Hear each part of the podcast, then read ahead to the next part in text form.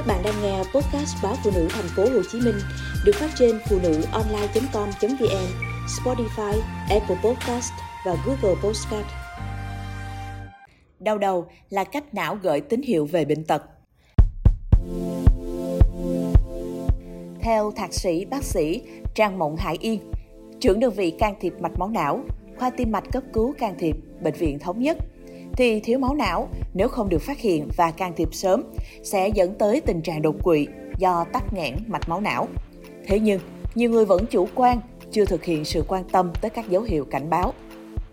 Trong cơ thể người, bệnh hình thành lipid máu, còn gọi là mỡ máu. Ở một số vị trí trọng yếu của mạch máu, những mảng mỡ này sẽ bám vào, lâu dần gây hẹp và tắc mạch máu. Vị trí mạch máu hay bị tắc chính là ở những chỗ có ngã chia. Bình thường, đường kính mạch máu ở những nơi này nhỏ hơn.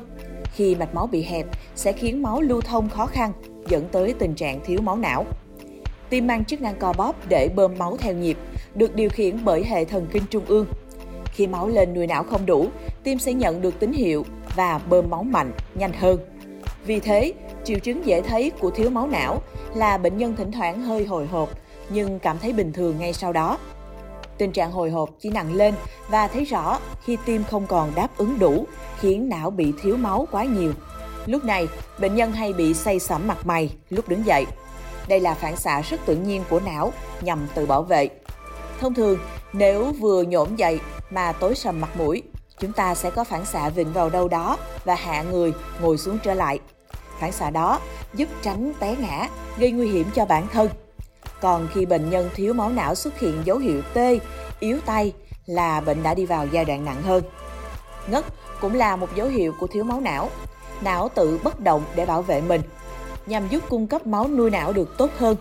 Lúc ngất xỉu, người bệnh sẽ té ngã. Tư thế nằm giúp tim bơm máu dễ dàng hơn, từ đó bơm đủ máu nuôi não. Đau đầu thoáng qua cũng là dấu hiệu cảnh báo thiếu máu não. Sở dĩ người bị thiếu máu não hay đau đầu là do cơ chế sau. Khi thiếu máu nuôi, trước khi phát tín hiệu cho tim thì não cũng tự giãn mạch máu ra để máu lưu thông dễ dàng hơn. Điều này gây ra cơn đau đầu, choáng váng. Khi đau đầu, người bệnh thường tự mua thuốc về uống, như vậy chỉ điều trị được phần ngọn. Nhiều bệnh nhân cho biết trước khi nhập viện để can thiệp do tắc mạch máu não, họ từng bị đau đầu tái đi tái lại trong một khoảng thời gian dài.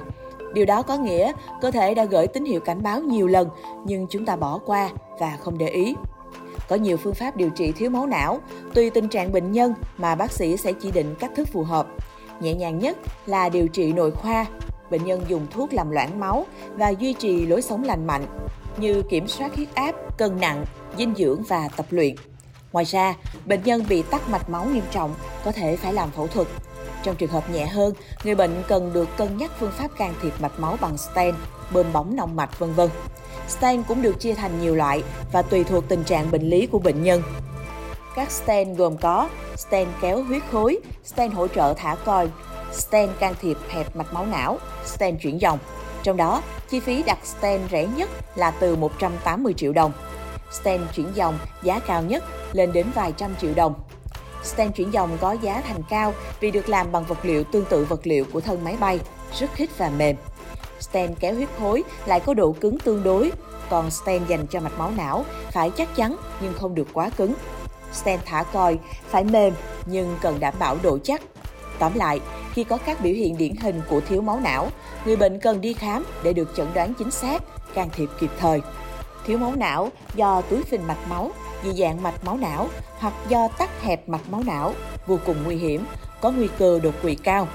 Túi phình mạch máu nếu không được theo dõi, khi phình lớn lên, vỡ ra sẽ gây chảy máu não.